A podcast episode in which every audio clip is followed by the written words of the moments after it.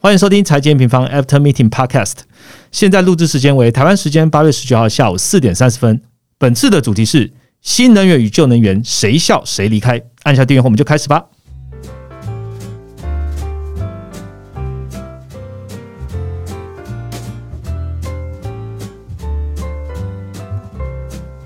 Hello，大家好，我是 M 方的 Roger。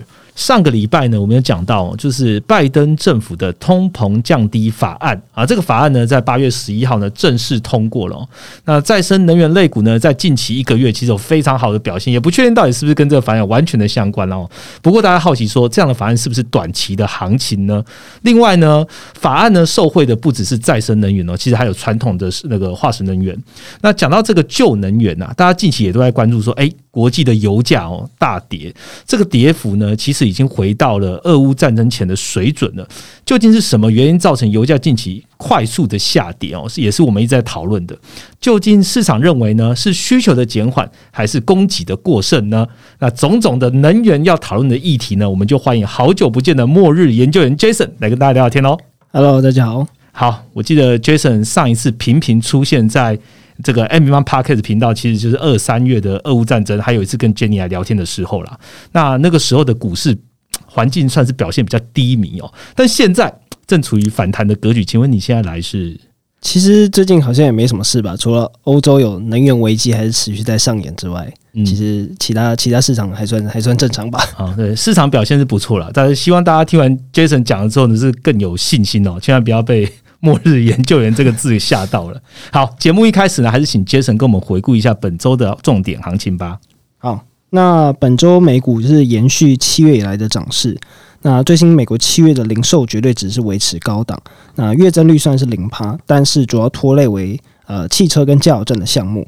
那同时我们也看到汽车的销售量回升，WTI 油价大幅下降，反映的就是呃美国民众啊日常消费是持续开始转往呃其他商品。呃，非能源商品以及呃电子商务，所以显示说美国的民众消费仍然是有还是蛮强的，对啊。那再加上美国的这个初领失业呃失业就业金的数据是优于预期，那这也带动美国呃美股从七月中以后持续是收复失土。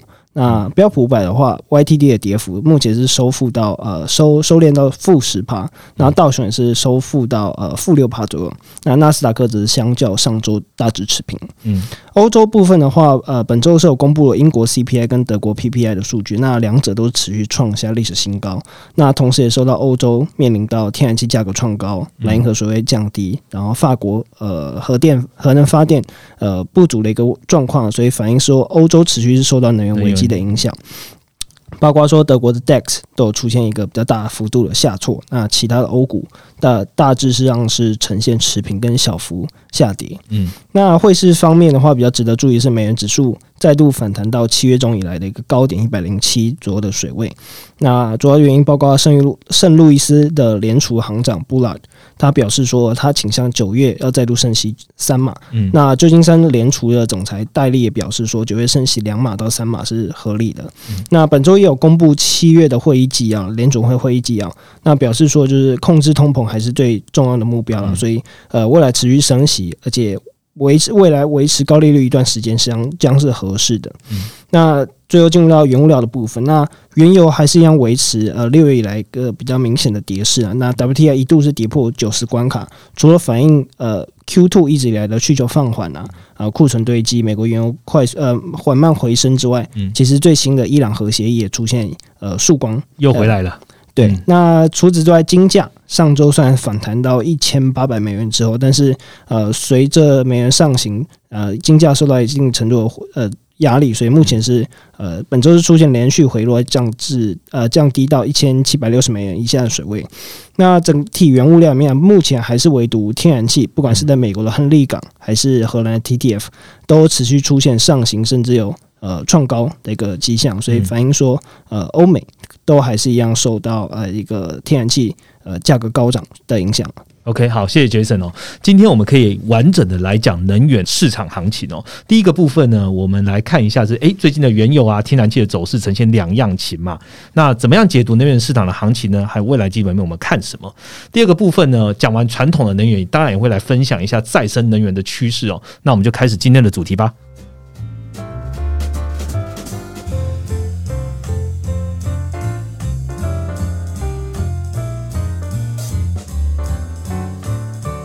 好，马上进入我们第一个主题。当然，一开始就讲能源之母啦，就是我们的油价。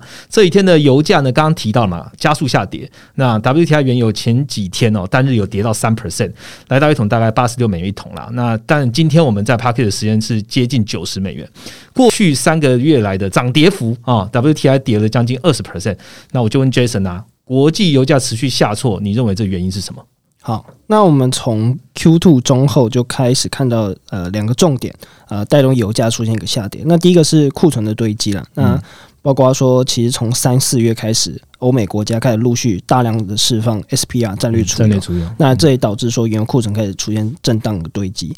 那到六月之后，我们开始观察到美国。呃，这个汽油价格从最高每加仑五块钱，然后开始出现下滑，那这也导致说民众的消费出现缩手，那这也导致说下游的汽油库存开始出现堆积，那上游的原油消费当然也是出现转弱。那除了库存堆积之外，第二个原因在于美国的供给是缓慢在回升了。那其实 Q two 美国的原油日产量是已经突破一千两百万桶，是二零二零年四月来的最高的一个水准。那呃，我们我们在之前的月报呃快报。是有提到说，美国油商现在是满手现金啊，嗯，财政纪律下满手现金。对对对，这也可以看到，像是巴菲特的呃那个伯克夏，他们都是在大量的购买西方石油这些油商嘛，所以呃这些油商其实现在满手现金啊，那他们可能未来到 Q 四到明年是有机会去呃。增加他们的专油井，呃，开采的数量，所以，呃，我们自己认为说，美国原油产量有可能在年底之前回归到一个差不多，呃，历史高点水位，差不多介于一千两百五十万桶到一千三百万桶的一个区间，舒缓供给面的压力了。嗯，所以综合而言呢，就是呃，我们可以看到是库存堆积，那美国供给回升，那这也导致说原油库存的年增率，就是我们近期一直在强调的一个数据重点，呃，原油库存年增率其实已经快要回到零轴了。从今年三月最低负十七八，快要回到零轴，那这也是油价呃一个重要的压力了。不过值得一提的是啊，就是美国 WTI 相对弱势，就是呃呃 WTI 反映的是美国本土的一个需求状供需状况嘛。但其实还有另外一个油价嘛，布兰特。布兰特，布兰特它其实反映的是呃主要过去主要反映是欧洲，那逐渐也开始慢慢反映全球市场的供需了。那 Q two Q 三。美国的需求相对比较弱，但是欧洲因为他们面临到就是呃整个能源危机，然后还有俄罗斯可能会有呃禁运制裁的问题，所以其实布兰特的跌幅没有那么剧烈。大家可以去关注一下，就是啊布兰特跟 WTI 的价差，其实在近期是呈现一个蛮高档的一个情情况。OK，好，刚刚讲到了欧洲能源危机嘛，那我们就不能不提到就是乌俄冲突哦。不过我们现在看到就是说，诶，大家原本都认为，诶，乌俄冲突。呃，很严重，所以全球的油价哈，只要有战争，然后你油价本来就会表现的比较强势一点。不过现在看起来，它对供给的影响看起来好像有点守住。现在目前就局限在欧洲这一块了哦。那在供给方面，刚刚 Jason 也提到啊，美国的原油的供给呢还在持续的复苏哦，年底还有望回到最高可能一千三百万桶区间了哦。那除了美国这个强强国之外呢，俄罗斯还有其他产油国呢，最近是不是也有什么样供给上的新动作杰森。就是像我们刚刚讲的，伊朗核协议，其实在这一周、这一个月，大概出现一个比较呃新的动作了。那因为现在其实 W T I 油价算是在一个蛮关键的水位，九十块美金的上下。那这个刚好就是二月底俄乌战争的起涨点了，所以这边呃能不能守住，我觉得可能要确实是要看伊朗核协议有没有过关呃的一个状况。如果过关的话呢，当然是呃供给再度回升嘛，那油价可能要再进一步下滑的一个状况。那简单快速讲一下，这伊朗核心到底是什么状况？那其实从拜登上任之后啊，也就是差不多去年四月开始，美国跟伊朗，然后还有呃欧洲几个重要的国家，德英法，然后他们就开始重启这个磋商跟谈判了，但是一直都是处于一个呃延宕。停摆的一个情况，直到今年八月的时候，在又再出现一个新的变化，就是说欧盟表示他们已经提出一份最终的提案，或者呃英文是最终的文本了。那目前就是看呃美国还有伊朗会不会接受，但其实现在呃市场认解读说有三个症结点，导致说他们几个两几个国家不愿意让步。第一个症结点在。伊朗要求美国要把伊朗革命卫队，就 IRGC 他们的、他们、他们、他们的国家军队，要不能把他们再列为恐怖恐怖组织。嗯，但美国的态度是不太愿意的，这是第一个症结点。那第二个症结点就是伊朗要求美国以后不能再退出核协议，做出这个呃呃这个保证了。但是其实除非参众两院都同意嘛，不然拜登其实不可能同意这件事情，他也没他也没有这个这个能力可以同意。那第三就是说，伊朗要求就是联合国的国际原子能总署 IAEA 要结束对于他的这个调查，但是 IAEA 联合国或是美国其实都不太愿意做这个承诺，所以目前这三个症结点还是卡伊朗核协议卡关的重点啊。但如果我觉得呃防范未然，就是如果真的出现。伊朗核协议通过，这对于原油市场的影响是什么？嗯，那就像我们刚刚讲的，目前原伊朗原油产量大概是两百五十万桶，那呃每日两百五十万桶，那代表说它大概还有一百二十到一百三十万桶的一个闲置产能，可以在一个到两个季度之内快速释放啊。再加上它过去几年存放了很多放在海上的库存，如果伊朗核协议通过，这些。供给都有办法回到市场，那这对于油价当然是另一个蛮大的利空了。哎，为什么它有放在海上的库存啊？因为它过去几年都卖不出去嘛，嗯，它被制裁了，没有人敢收，对，它可能只能往呃中国或偷偷往印度去卖，没有办法再往比如说台湾或者是南韩、日本或美国这些这点这这些地方销售，所以它就是要存在海上。对，OK，好。那拉更长来看呢，其实还有一个影响，就是欧佩克未来要走去怎么面对伊朗的回归？沙乌地阿伯还有还有没有可能让伊朗持续享有这个货呃减产豁免？嗯，这这个是个大问号啦。就是因为因为如果伊朗这么快速的回归，把油价打下去，对于其他中东产油国，对啊，不不不是不符合他们的利益嘛？那第二个是，其实像俄罗斯的命脉就是持续向中国、印度卖油，但如果伊朗要回来之后，跟他抢。抢抢客户了，对啊，抢抢出口的话，普丁会不会开心？可普丁可能不会开心了。所以伊朗的回归对于 OPEC 的内部也是一个大的挑战。嗯，对。好，我们讲完伊朗之后呢，呃，应该在上一周吧，八月初的这一周，也有三大能源机构也发布他们的月报嘛。我们刚刚讲了，发花很多的时间就是聊说，哎，供给面是不是会回归？那我想问需求，这是三大能源机构对于需求放缓，他们是不是有其他不一样的看法？好。那其实这个重点在什么？就是油价作为一个原物料商品啊，它跟股市很不同的一个点，就是它它是实际可以拿来消费的一个产品嘛。对，所以大家可以想到，油价过高的时候，有两种可能性，要让它回到，要让市场回到均衡。第一个可能就是供给开始回升，所以我们看到美国开始回升了嘛，欧佩开始慢慢回升了。那另第二个可能就是大家停止消费了，就是你可以你可以少开车嘛，少少减少你的需减少你的需求。在最新八月的能源机构月报里面啊，我们看到 EIA 跟 OPEC 都是持续在下调今年全球石油需求的一个年增预估啦。那相较于今年一月的预估值，其实呃，EIA 跟 OPEC 这两个机构都是已经下调大概一百到一百五十万桶之间的一个幅度。那持续是反映说，像美国美国的民众对于高档。汽油价格缩手是是出现一个缩手的一个消费状况。那除此之外，中国也是受到疫情的干扰嘛，所以呃，这这是主要下调需求的原因啊。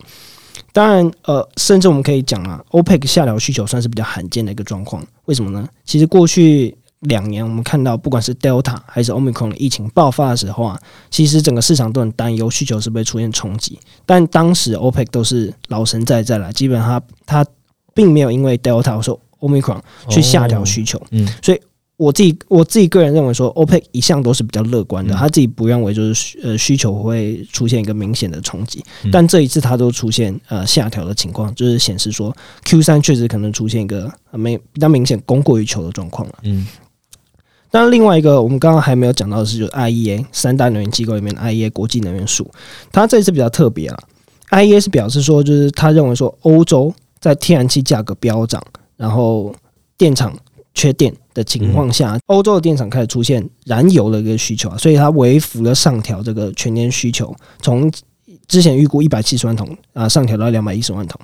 不过，我燃油就是它原本是气呃天然气，通常通常现在美国跟欧洲呃电力，他们的主要来主要就是燃料都是去燃烧天然气嘛，那当然可能还有呃燃烧煤炭，那燃烧。呃，油是很少见的一个情况，就是比较比较少啊，就是发电效率没有那么好。嗯，不过我们自己认为说，就是这个呃，这个需求可能是比较偏短期的。去年 Q 四，欧洲也曾经发生过类似状况，当时天然气也是有出现供呃供给比较紧缺，嗯但是就是像我们刚刚讲，燃油是比较呃少见的一个情况，在电力发电行业，呃，这个这个情况是比较少的，所以影响应该是偏短期的。嗯。诶，那我就好奇问一件事情哦，就是说我我有最近有看到新闻啊，他说呃，刚刚讲的 EIA 嘛，他有报告说，诶，美国这个七月的这个四周汽油的需求值降的比二零二零的同期水平还要低。诶，那听上听起来就是说，现在汽油的需求比肺炎疫情那个时候还要来的低。你觉得这样的数据或是这样的新闻是对的吗，Jason？哦，这个问题，这个问题其实很有趣啦。我们刚刚虽然讲说 EIA 跟 OPEC。正在下调，就是全球石油需求预期。嗯，但是刚刚确实我们有看到新闻在讲说，哎，汽油需求是不是真的比疫情期间还要弱？对啊。但呃，这个首先要理清，呃，新闻在讲汽油需求，它其实在讲的是 EI 的一个公呃每周公布的石油数据啊，叫做产品消费量，在我们的网站上面也有。嗯。那呃，产品消费量它的英文叫。Product supplied，它一般被视为是需求的一个替代指标。那这个就有点，这个就有点 technical 的问题了。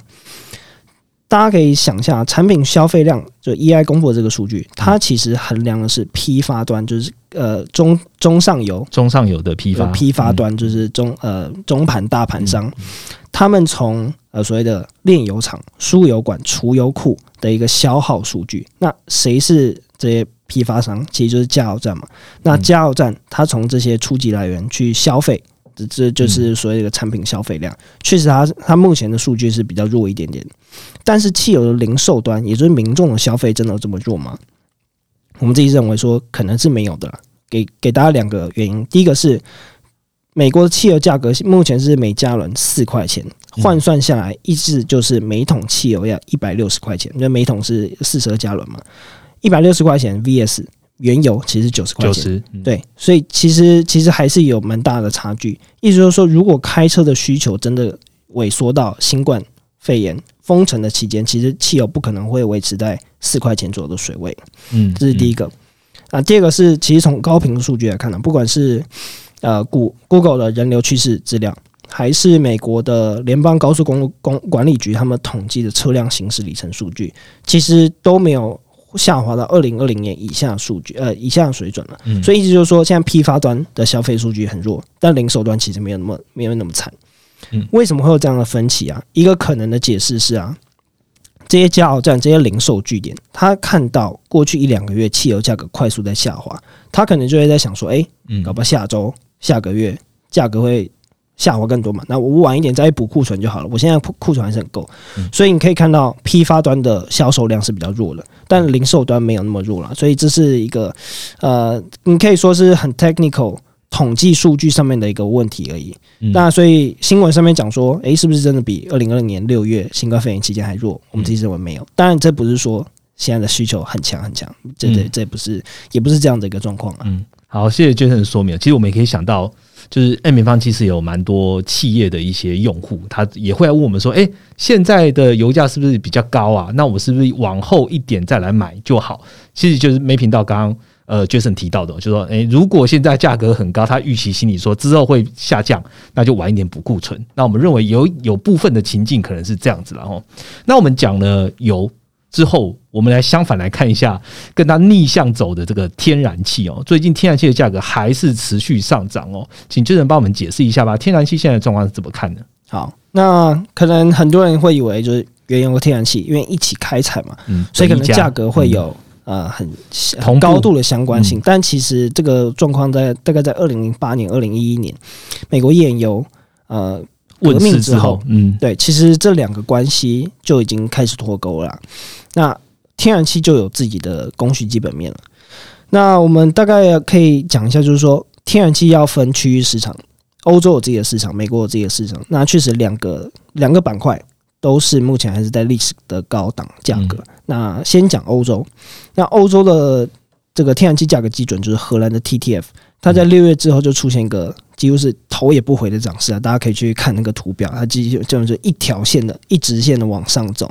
对，那反映的就是说，北溪一号就也就是俄罗斯出口天然气到德国的一个重要管线，嗯，持续在过去两个月受到维修啊、缺料、缺涡轮机的这个你可以说是政治政治面的一个干扰了，政治面的供给侧干扰，所以导致说，像我们刚刚讲，北汽一号它天然气流量只有正常值的两两成二十趴，那这就导致说，其实欧洲国家还很担心啊，呃，他要去积极补库存嘛，他要去积极买天然气，不管是从呃挪威、美国、卡达、非洲国家这些 L N 呃这些国家的 L N G 出口，反正就是很担心冬天如果出现买不到气啊，就是天然气不够的状况就很尴尬了，所以欧洲。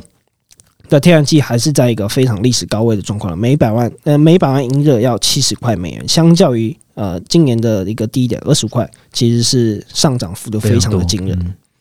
另外一部分美国的天然气啊，其实美国的天然气在六月下滑到呃六块钱之后，其实就又开始出现一波新的涨幅。那主要的原因是因为 Q 三呢，大概七月开始之后，整个北半球都出现一个热量的清洗，不止在欧洲，其实在呃，亚洲甚至是美国都是有一个如此的状况。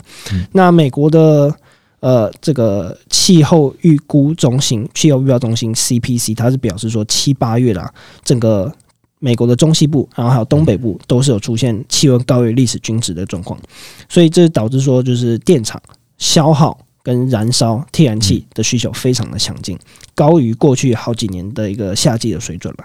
那除此之外，呃，电厂它也没办法去转换成燃烧煤炭，因为现在煤炭的价格也很高，也很高，同样是在十年的新高，所以发电业者他们还是只能去持续在燃烧天然气的一个状况。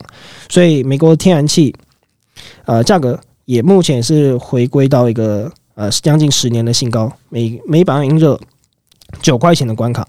而且你去观察美国天然气的库存呢，一样是低于去年同期值或者五年均值。嗯，不过值得注意的是啊，就是天然气跟天气有两个特色，第一个是波动都很剧烈，第二个是短期的不确定性都很高。所以，呃，如果可能到了八月底或九月，这个是高温的状况其实不如原先预期来来的话，那那天然气还是有回落的可能性啊。不过，欧洲天然气就比较属于是一个呃政治角力的结果。对，嗯嗯，我我想到，其实 Jason 之前在讲，就算美国自己没有遇到天气的问题啊，欧洲也持续在拉美国的 LNG，所以欧洲拉货基本上它的需求还是自己本自现在自己内内内陆没有办法搞定的时候，它还是会寻求更多外面的一些。呃，进口的哦，所以美国这边还是有撑的。好，谢谢 Jason 跟我们聊完就是传统能源哦。我们聊完原油跟天然气之后呢，下一个主题我们来聊聊新的趋势——再生能源了。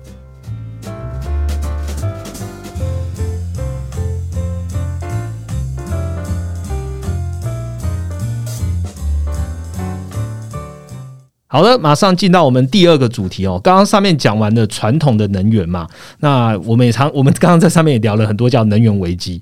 那能源危机的起始当然就是今年的这个乌俄冲突，加上很多经济上面的因素，然后刺激到油价、天然气这样。所以呢，在油价、天然气都呃有高有低的这个波动的情况下呢，能源安全问题也是一个很重要的议题哦。那能源安全问题就会想到说，那我要怎么维护我的呃现在能源供给的问题？那新能源源这一部分就是一个呃，去弥补能源安全的一个很重要的一个政策方向了。Jason 在呃本周哦八月十一号这周也写了一篇报告，这个报告是新能源趋势系列：战争与通膨当口，再生能源还有优势吗？OK，听到这个标题就知道我们要讲的是再生能源了。所以欢迎听众朋友呢，现在可以打开这份报告，然后我们来好好的来问一下 Jason 哦。先从成本开始问起好了啊。这个发展再生能源啊，现在这个时间点来看，它还有价格优势或是成本优势吗？好，那我们在新能源的这一篇快报的开头就有提到啊，其实一个国家能源政策 always 在三个维度要进行平衡跟取舍。第一个是能源安全，第二个是能源的可负担性，第三个是能源的永续性。大家可以想象，就是说，像俄乌战争之后啊。欧洲国家短期一定是先以能源供应安全为主，是为了度过这个冬天啊，就是为了生存啊，一定是大量购买天然气、LNG，甚至不惜要重启燃煤的一个发电厂都不意外。嗯，但长线下来，其实欧洲或是其他国家。不管是中国、美国，都还是有在发展，就是在再生能源，或是持续在发展能源永续性啊。我们自己是认为说，再生能源的路线应该是不会从此结束，不也不太可能从此结束。不管是从价格还是政策面来看，那首先我们当然就是先讲价格面或成本面了。其实从过去十年的趋势来看呢，太阳光能跟风电、风能的发电成本都是长期在下降的。而且这个下降幅度其实很惊人了。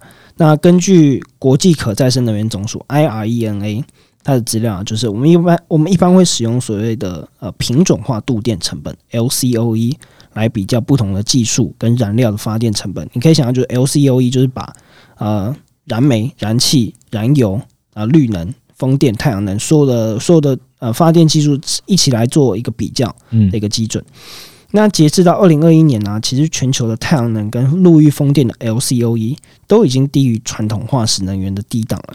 所以就是说，就是呃呃，再生能源其实从发电成本来看是有优势的嘛。那这主要是受惠到再生能源的技术进步了，发电效率的改善，还有其实这些再生能源他们的装置原材料的成本，像是铜铝钢在。二零一一年到二零二零年期间，都是进入一个长周期的熊市，就是材料的材料的成本在下下降嘛。这当然这是长周期的一个趋势。短周期来看啊，太阳光能跟风电的成本有一大部分是来自于钢、铝、铜、铁，然后还有多晶系这些耗材。嗯，甚至像光呃风电啊，它其实是需要特殊的船只来运送他们的设备，所以运价也占一部分的一个成本结构。嗯。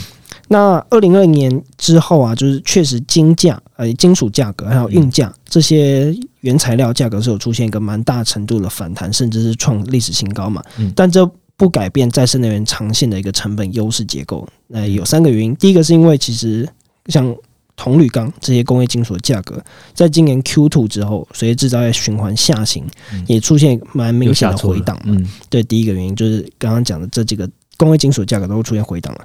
那第二个是。这些大型电厂的建设计划，虽然它的原材料上升了，价格上升了，但是它自己会保有一定程度的，不管是议价能力还是紧急准备金，它是有办法去吸收这些成本波动的。所有的所有的银镜业也都是如此嘛。嗯那第三个原因是，其实化石燃料啊，我们刚刚在第一段就讲到嘛，化石燃料不管是天然气还是煤炭，它的价格上升速度更为惊人，尤其是在欧洲啊，欧洲从不，不管是呃德国、法国、意大利、西班牙，他们从去年 Q 四以来，这个电力价格就已经涨到长期平均的六到十倍，六到十倍，六到十倍，非常非常高啊。嗯，所以呃，所以所以基本上这些这些欧洲国家，传统电力的价格都是已经远远超过再生能源发电的价格了。所以这几个原因导致说，呃，再生能源发电的经济效益还是存在了。我们自己认为说，短线成本虽然出现一个通膨，但不太可能。扭转长期发展的一个趋势。OK，所以听起来就是再生能源的成本这个这这个方面呢，基本上还是具备有相当大的优势。是，那我们就来问政策层面好了。其实呼应到我今这一集 p a r k 一开始在讲了，呃，政策当然对再生能源还是有很多的帮助哦，推波助澜。我们就讲这个最近美国的这个通膨法案哦，通膨降低法案也是讲到说，哎，要也是要促使这个政策更转往就是投资能源转型哦。那除了美国之外，还有哪几个比较大的经济体，他们也在同步推动这个再生能源的发展呢？好，那其实刚刚讲到是价价的问题嘛，是。那接下来我们讲政策，政策其实就很连通到量的问题，因为你有政策的推动。呃，再生能源这些厂商，它才会去推动，就是才会增量新对新增装机容量嘛。那我们这边是呃，我们这一篇报告其实主要是悲伤，就是国际能源署 IEA 在今年五月所发布的一篇报告，再生能源市场更新报告。那我们是可以看到说，二零二零到二零二三年呢，全球的再生能源发电新增装机量都还是持续维持一个高档历史高档一个水位。那主要集中在三个经济体。中国、欧洲跟美国占据全球的七成，那我们依就依序说明啊，所以就不不不单单只是局限在美国的通膨法案啊，或者是欧洲，其实中国也是蛮重要的一个呃是胜利军啊。嗯，那中国第一个我们来讲的，其实它目前是再生能源发电来一个新增动能的领头羊。二零二二年到二零二三年，预估说就是中国的新增装机容量会占全球的四成。一百四十 G 瓦，十亿瓦的一个高水位了。那主要是来自于太阳光电的一个推波助澜。嗯，那风电的话，则是因为二零二零跟二零二一的国家补贴政策陆续退场之后，比较出现一个放缓。但整体来说，中国还是全球最重要的一个呃政策政策推力国了。嗯，那刚刚讲到中国有机会持续维持在一百四十 G 瓦以上。那按照这个速度啊，其实它有办法提前五年要去实现它原本要在二零三零年达到了一千两百 G 瓦装载容量的一个再生能源发电目标了。而且今年六月啊，中国国家的发改委也有去公布，就是所谓的“十四五”可再生能源发展规划，也是有明定到说，就是二零二五年前呢，中国的可再生能源占整体电力消费比要达到三分之一以上。所以中国对于呃再生能源发展的这个政策力道一直都是蛮强劲的，尤其是在过去这几年都是如此。嗯，另外一个我们可以看到，呃，第二个重点就是欧洲。那欧洲我们知道，它一直都是长期在发展绿绿能能源转型的重要国家嘛。那所以呃，欧洲长期是稳维持一个比较稳健增长的一个趋势啊，新增装机容量在未来两年都还是维持在四十 g 瓦到四十五 g 瓦这个。这个区间占全球大概十三趴，嗯，那这主要是来自于呃西班牙、法国、德国、波兰这些主要国家他们的太阳光电的贡献。那有些政策的一些支持，包括说再生能源的新的拍卖制度，然后还有一些光电的补贴，都是重要的推呃重要重要的原因啊。那关于再生能源能不能 cover 掉欧洲的一个长期的能源供应缺口，这个可能会是我们之后新能源趋势文章的一个主题了。嗯，那大家可以敬请期待。最后面聊到一下，就是美国。那美国其实最近也有两个政策，可能会给予一个长线再生能源业者新的动能。包括第一个讲到刚刚呃通膨降低法案，就是拜登最拜登政府最新通过通膨降低法案，把风电的这个生产风电的生产税收抵免 PTC 延长到二零二五年。嗯。太阳能的投资税收抵免 ITC 也延长了十年到二零三二年，所以这两呃这个通膨降低法案确实也是有助于呃不管是风电还是太阳能业者，他们去呃就是刺激他们要去生产呃增加新的装机容量，增加增加新的装机容量。那第二个政策就在于拜登政府在今年六月的时候啊，他其实是宣布东南亚四个国家，包括柬埔寨啊最近很红，柬埔寨、马来西亚、泰国、越南。呃，这些国家的太阳能电池模组进口关税可以获得豁免。那为什么要做这件事情啊？是因为其实过去几年，呃，随着贸易战之后啊，其实中国很多太阳能模组的电池的这个厂商是出口到东南亚国家去洗产地，再出口到美国。那所以商务部其实一直都有在调查这件事情。嗯。但是今年拜登政府因为其实看到就是说，呃，通膨上升，嗯，国他们国内的一个太阳能电池模组是有。呃，紧缺的状况，所以它目前是呃宣布这个进口关税豁免两年。